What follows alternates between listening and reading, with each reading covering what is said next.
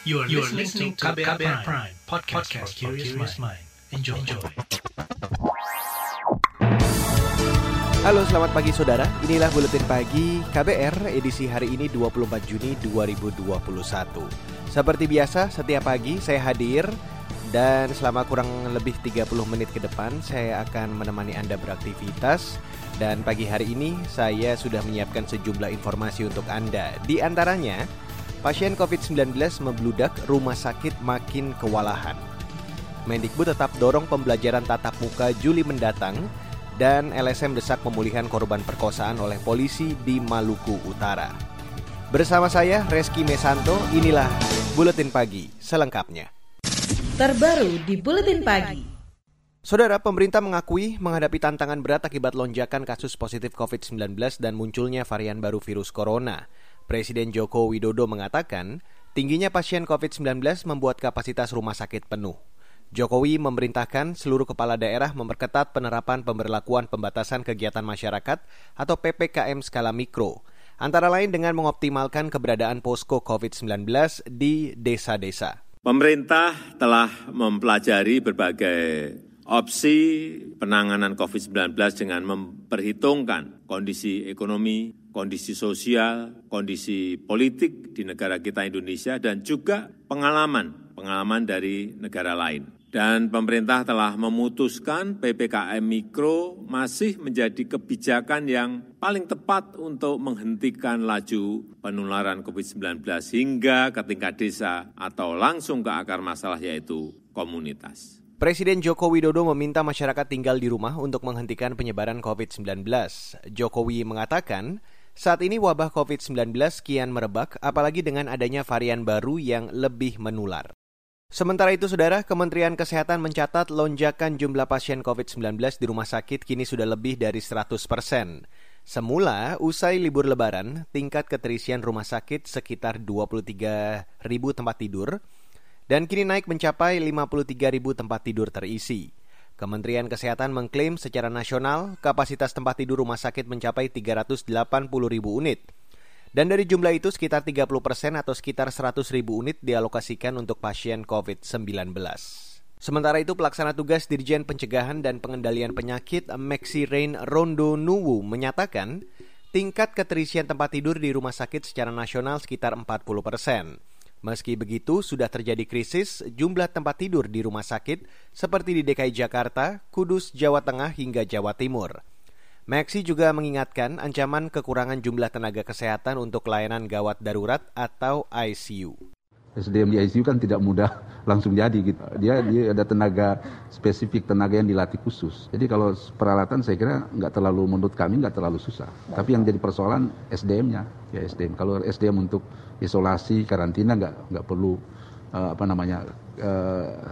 keterampilan khusus. Tapi kalau untuk ICU kan harus keterampilan khusus. Ya.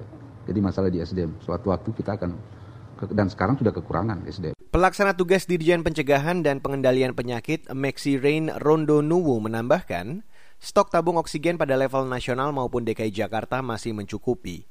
Tapi ia mengingatkan perlunya mengantisipasi stok tabung oksigen bila kasus COVID-19 semakin tidak terkendali. Saudara, Rumah Sakit Darurat COVID-19 Wisma Atlet sempat mencatat rekor pasien COVID-19 terbanyak sejak pandemi COVID-19. Saat ini keterisian RSDC Wisma Atlet sudah mencapai 90% lebih. Komandan lapangan RSDC Wisma Atlet M. Arifin berharap semakin banyak pasien yang bisa dipulangkan agar bisa bergantian dihuni oleh pasien lainnya. Arifin meminta masyarakat memahami standar operasional prosedur terkait rujukan ke RSDC Wisma Atlet untuk mencegah antrean panjang pasien COVID-19. Dari orang yang terkonfirmasi melaporkan ke fasilitas kesehatan terdekat atau puskesmas, kemudian mereka dari puskesmas akan menghubungi call center di sini untuk meminta persetujuan bisa diterima di sini atau tidak, karena kriteria yang masuk sini juga ada kriterianya sesuai SOP-nya. Jadi pasien dengan gejala ringan dan dengan komorbid, pasien gejala sedang juga bisa diterima di Rumah Sakit Darurat Wisma Atlet Kemayoran. Komandan Lapangan Rumah Sakit Darurat COVID-19 Wisma Atlet M. Arifin menambahkan, guna mengantisipasi peningkatan pasien COVID-19 yang butuh fasilitas kesehatan rujukan, pihaknya membuka rumah sakit darurat COVID-19 lainnya di wilayah DKI Jakarta. Di antaranya di Rusun Nagrak Marunda, Cilincing, Jakarta Utara. Rusun tersebut diperuntukkan bagi pasien COVID-19 tanpa gejala atau bergejala ringan. Sementara itu, saudara, membludaknya keterisian rumah sakit juga terjadi di Kota Bekasi, Jawa Barat. Pengelola RSUD Kota Bekasi bahkan sampai mendirikan tenda darurat dan menyediakan tempat tidur di sela-sela rumah sakit. Padahal beban rumah sakit sudah dibantu dengan beroperasinya rumah sakit darurat untuk pasien tanpa gejala. Direktur Utama RSUD Kota Bekasi, Kusnanto Saidi, mengatakan, membludaknya pasien COVID-19 membuat ketidaknyamanan pasien dan tenaga kesehatan, apalagi tingkat keterisian pasien COVID-19 itu sudah melebihi kapasitas atau 120%. Sementara itu, Pengurus Besar Ikatan Dokter Indonesia atau PBID memberikan alarm ke pemerintah atas meningkatnya kasus COVID-19 dalam beberapa hari terakhir. Ketua Satgas COVID-19 dari IDI, Zubairi Jurban, mengingatkan melonjaknya pasien COVID-19 yang dirawat bisa berdampak pada kolapsnya rumah sakit di Indonesia. Dan jika itu terjadi, akan berdampak fatal pada penanganan pasien. Zubairi juga meminta agar pemerintah memperhatikan keselamatan dan keamanan para tenaga kesehatan di tengah lonjakan kasus COVID-19. Saudara, komunitas relawan lapor COVID-19 mencatat aduan warga yang diterima semakin banyak selama periode lonjakan kasus COVID-19 akhir-akhir ini. Inisiator lapor COVID-19 Irma Hidayana mengatakan, dalam sepekan terakhir ada lebih dari 20 warga yang positif COVID-19 dan meminta bantuan dicarikan rumah sakit rujukan di wilayah Jabodetabek dan Jawa Barat. Jadi kami mengontak sekitar 96 kontak rumah sakit, yang menjawab itu hanya 36 rumah sakit menyatakan bahwa ICU mereka full semua. Kemudian sementara ada 9 rumah sakit yang membalas bahwa mereka memang tidak memiliki ICU dan tidak melakukan perawatan pada pasien COVID gitu, dan sisanya tidak membalas. Inisiator lapor COVID-19 Irma Hidayana menyebutkan dibandingkan periode Desember hingga Januari, situasi COVID-19 saat ini semakin parah. Hal itu berdasarkan meningkatnya laporan permintaan bantuan dari warga untuk mencari fasilitas layanan kesehatan. Lapor COVID-19 mengusulkan agar pemerintah menerapkan kembali PSBB atau karantina wilayah selama 2 minggu, menekan angka keparahan dan mengurangi beban kapasitas rumah sakit serta mengurangi beban tenaga kesehatan. Saudara, selanjutnya saya akan hadirkan informasi tentang Kemendikbud tetap dorong pembelajaran tatap muka pada Juli nanti. Informasi selengkapnya sesaat lagi, tetaplah di Buletin Pagi KBR. You're listening to KBR Pride, podcast for curious mind. Enjoy!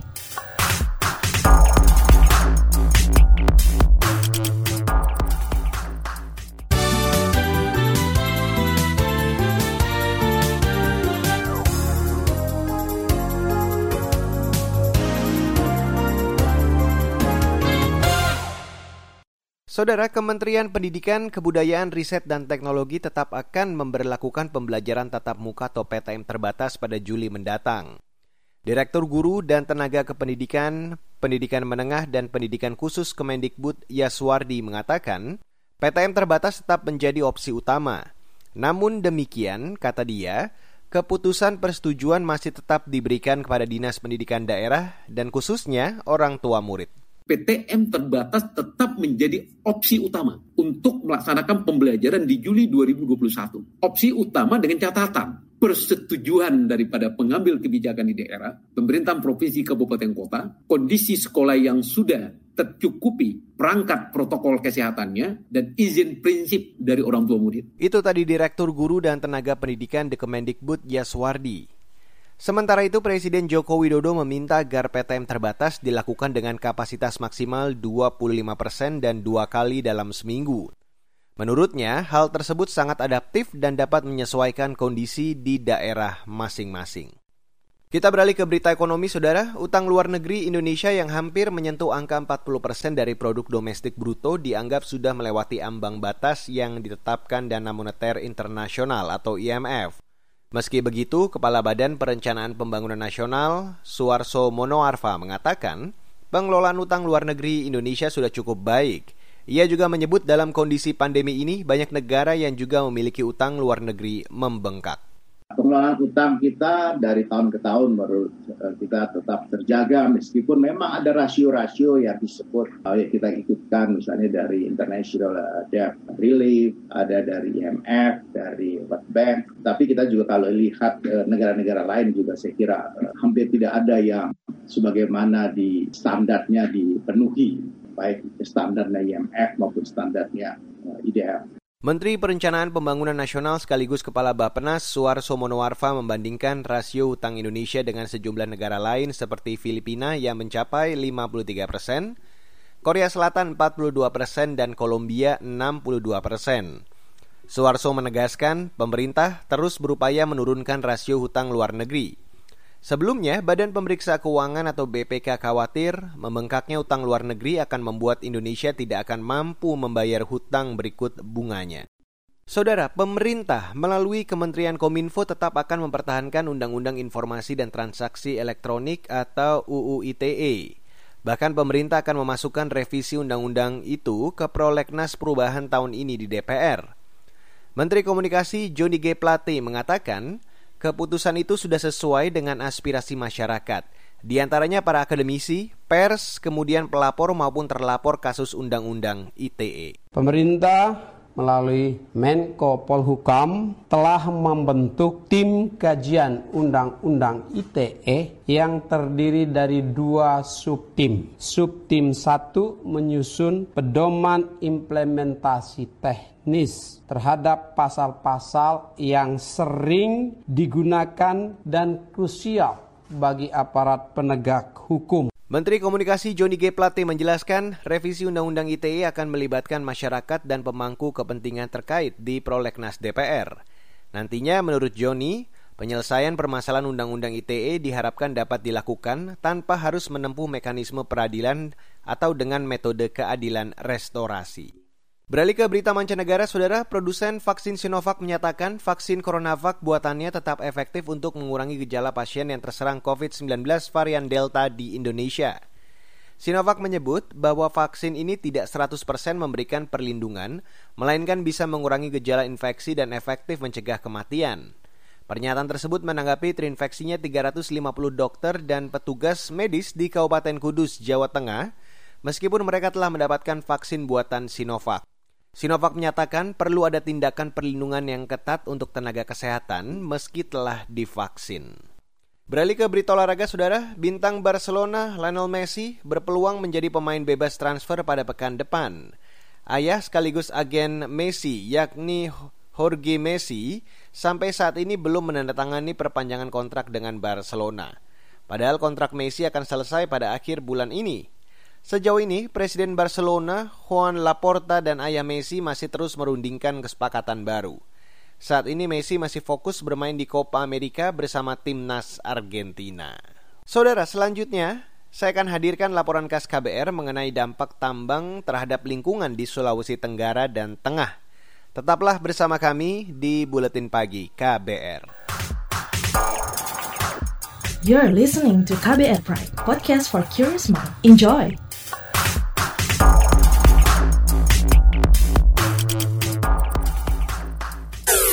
Commercial break. Transfer ke sini udah, bayar ini juga udah. Ke gue udah. Hih, Allah, pertumbuhan ekonomi tuh lagi melambat, persis kayak tabungan gue. Betul banget, harus mateng ngelola keuangan. Pengennya tuh investasi sesuatu gitu ya. Apa gitu yang cocok dan menguntungkan? Coba dengerin Uang Bicara deh. Gue belakangan lagi dengerin podcast itu di KBR Prime. Reksadana yang tadinya 500 juta udah turun dari 250 juta sekarang 10.000. Sama kita ngopi, mahalan mana? Ketika itu ada keputusan yang kayak begitu, investor harus tahu gitu, oh ada keputusan ini berarti implikasinya apa? Orang mungkin perluas literasi kamu lewat podcast Uang Bicara. Uang Bicara menavigasi kamu dengan menghadirkan bahasan-bahasan seru dan populer mulai dari investasi sampai kebijakan. Dipersembahkan oleh KBR Prime dan bisa didengarkan di KBR Prime, Spotify, dan platform mendengarkan podcast lainnya. KBR Prime, podcast for curious mind.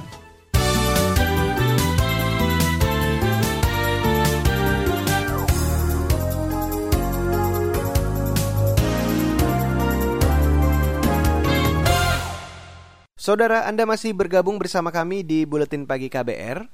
Sulawesi Tenggara dan Sulawesi Tengah menarik perhatian publik karena aktivitas pertambangan di sana. Pertambangan nikel di kedua provinsi tersebut justru menimbulkan kerusakan lingkungan. Berikut saya hadirkan laporan khas KBR yang disusun jurnalis Siti Sadidah Hafsyah. Sulawesi Tenggara merupakan salah satu provinsi yang kondisi lingkungannya mulai terganggu karena aktivitas pertambangan. Di Kabupaten Konawe Utara, seorang nelayan menceritakan dampak pertambangan nikel di wilayahnya. Barunya juga terumbu karang biasa itu tertutup, itu ikan pada lari luar. Tiap tahun itu ada perbedaan memang, bukan lagi keruh, coklat airnya. Ikan itu banyak lari di luar, di tempat yang tidak keruh. Nelayan bernama Mustafa itu menyebut aktivitas tambang nikel membuat air laut tercemar lumpur dan mengganggu tangkapan ikan nelayan. Akibatnya banyak nelayan terpaksa berpindah ke tempat yang lebih jauh untuk menjaring ikan. LSM Lingkungan Walhi membenarkan cerita para nelayan. Direktur Eksekutif Walhi Sulawesi Tenggara, Saharudin, mengatakan bencana lingkungan kerap terjadi karena banyaknya aktivitas pertambangan di wilayah ini. Dampak industri pertambangan di Konawe Utara ini sudah menjadi hal yang menjadi pembicaraan publik di Sulawesi soal banjir bandang, kemudian banjir besar yang sangat menyita mengalami kerugian yang sangat besar dan waktu banjirnya cukup panjang. Salah satunya bencana banjir yang terjadi sebagai dampak pembabatan hutan dari masifnya aktivitas pertambangan nikel. Banyak aktivitas pertambangan yang juga punya dampak yang besar dan secara umum meningkatnya laju deforestasi di hilangnya wilayah hutan di Sulawesi Tenggara. Kalau di Sulawesi Tenggara ini ada istilah misalnya hutan lindung tak bervegetasi, ya karena memang hutan secara hukum, tapi sungguhnya ya kami di Sulawesi Tenggara banyak mengomentari urusan-urusan tambangan di sana. Sungguhnya dikerjakan memang yang kita dapatkan hanyalah kerusakannya. Direktur Eksekutif Walhi Sulawesi Tenggara, Saharudin, mengatakan setidaknya ada 50-an perusahaan pemegang izin usaha pertambangan di Konawe Utara yang beroperasi menambang nikel sebagai sumber bahan baku industri. Sulawesi Tenggara memang sudah sejak lama menjadi wilayah operasi pertambangan nikel di Indonesia.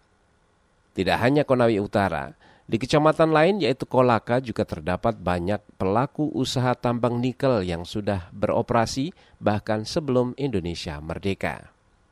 Kerusakan lingkungan akibat tambang nikel juga terjadi di Kabupaten Morowali, Sulawesi Tengah.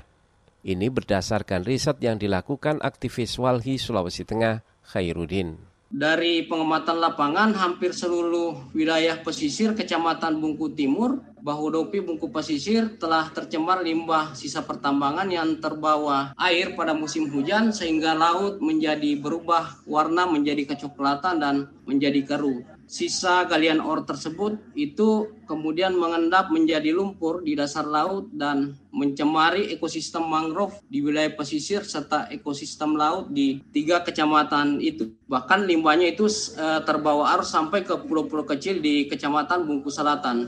Pertambangan nikel berkembang pesat di beberapa wilayah Indonesia untuk memenuhi kebutuhan industri baterai di dunia.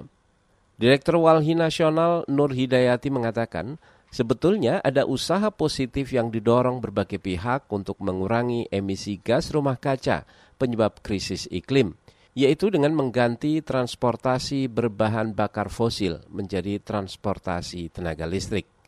Sayangnya solusi ini tidak berdampak besar karena masih banyak pertambangan nikel yang menyebabkan kerusakan lingkungan. Di Pulau Sulawesi, khususnya di Sulawesi Tengah dan Sulawesi Tenggara, itu merupakan satu wilayah yang kaya dengan sumber bahan baku bagi pembuatan baterai mobil listrik ini. Nah, ini sebenarnya adalah suatu ironi ketika kita berusaha menurunkan emisi dari industri fosil fuel. Di sisi lain, kemudian juga yang dianggap sebagai alternatif dalam tanda kutip itu juga tidak kalah merusaknya. Laporan ini disusun Siti Sadida. Saya Agus Lukman. Saudara, informasi dari berbagai daerah sesaat lagi akan kami hadirkan di bagian akhir Buletin Pagi hari ini. Tetaplah bersama kami di Buletin Pagi. You're listening to KBR Pride, podcast for curious mind. Enjoy!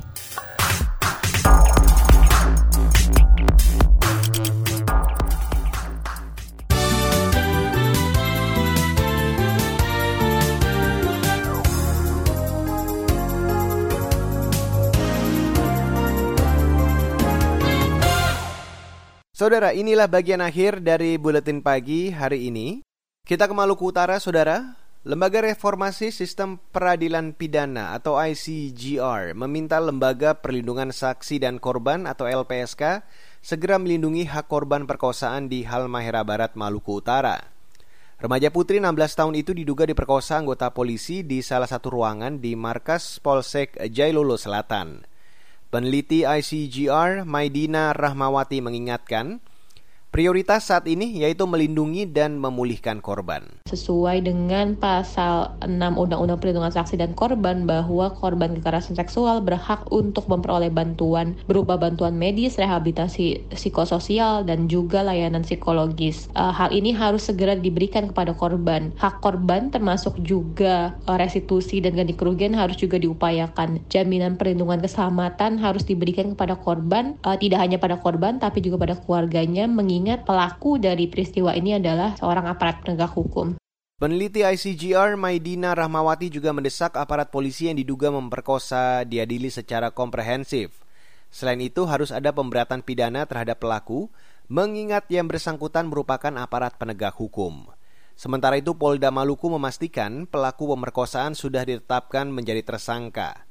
Tersangka diduga merupakan anggota polisi berpangkat Brigadir 2. Masih seputar perkosaan, saudara. Mahkamah Agung memvonis pelaku pemerkosaan di Aceh Besar dengan hukuman 200 bulan penjara. Hukuman kasasi ini membatalkan vonis bebas yang sebelumnya dijatuhkan Mahkamah Syariah Kota Janto. Kepala Seksi Pidana Umum Kejari Aceh Besar Wahyu Ibrahim mengatakan, meski hukuman sudah dijatuhkan, tapi pihaknya belum menerima salinan lengkap putusan itu. Sementara ayahnya ketika putusan Mahkamah Syariah Janto bebas, JPU melakukan kasasi ke Mahkamah Agung. Nah, pasti Mahkamah Agung diadili sendiri kan, maksudnya diadili lagi secara juris, secara tuntutan di Mahkamah Agung, sehingga untuk si ayah ini Muhammad Akbar ini terbukti bersalah sebagai pelaku pemerkosaan terhadap anaknya itu dan dihukum 200 bulan penjara. Kepala Seksi Pidana Umum Kejari Aceh Besar Wahyu Ibrahim menambahkan, sidang kasasi Mahkamah Agung terhadap pelaku perkosaan itu berlangsung 10 Juni lalu. Pelaku perkosaan merupakan anggota keluarga. Satu tersangka lain yang juga divonis bebas Mahkamah Syariah masih belum mendapat putusan kasasi dari Mahkamah Agung. Saudara, pemerintah Provinsi DKI Jakarta memperpanjang pemberlakuan pembatasan kegiatan masyarakat atau PPKM Mikro hingga 5 Juli mendatang. Dalam perpanjangan ini, Gubernur Jakarta Anies Baswedan mengetatkan sejumlah aktivitas. Salah satunya yakni sistem kerja dari kantor atau KDK yang diwajibkan maksimal 25% dari kapasitas. Pengetatan ini, kata Anies, merupakan tindak lanjut dari kasus COVID-19 di ibu kota yang naik signifikan. Anies meminta masyarakat ibu kota tidak menyepelekan penerapan protokol kesehatan selama beraktivitas di luar rumah. Selain sistem kerja di kantor maksimal 25%, pengetatan lain yakni pelaksanaan belajar mengajar dilakukan daring, tempat makan dan mal maksimal 25% kapasitas serta buka hingga pukul 8 malam, serta kegiatan di tempat ibadah dan di area publik ditiadakan. Kasus positif COVID-19 di Jakarta menunjukkan tren kenaikan dalam beberapa hari terakhir. Dan saudara, informasi tadi sekaligus menutup Buletin Pagi untuk hari ini, edisi 24 Juni 2021. Jangan lupa untuk selalu memperbarui informasi Anda melalui kabar baru setiap jamnya. Website kami di kbr.id, Twitter kami di official account @beritaKBR. Dan untuk Anda yang tertinggal Buletin Pagi, Anda kembali bisa mendengarkannya di podcast Buletin Pagi di KBR Prime, Spotify, dan platform mendengarkan podcast lainnya. Ingat selalu patuhi protokol kesehatan dimanapun Anda berada, dan bila tidak ada kebutuhan yang benar-benar mendesak, tetaplah di rumah. Saya Reski Mesanto mewakili tim redaksi yang bertugas pagi ini. Kami undur diri. Salam.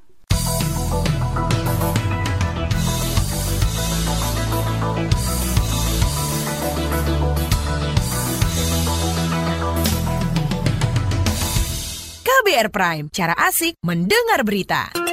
KBR Prime, podcast for curious mind.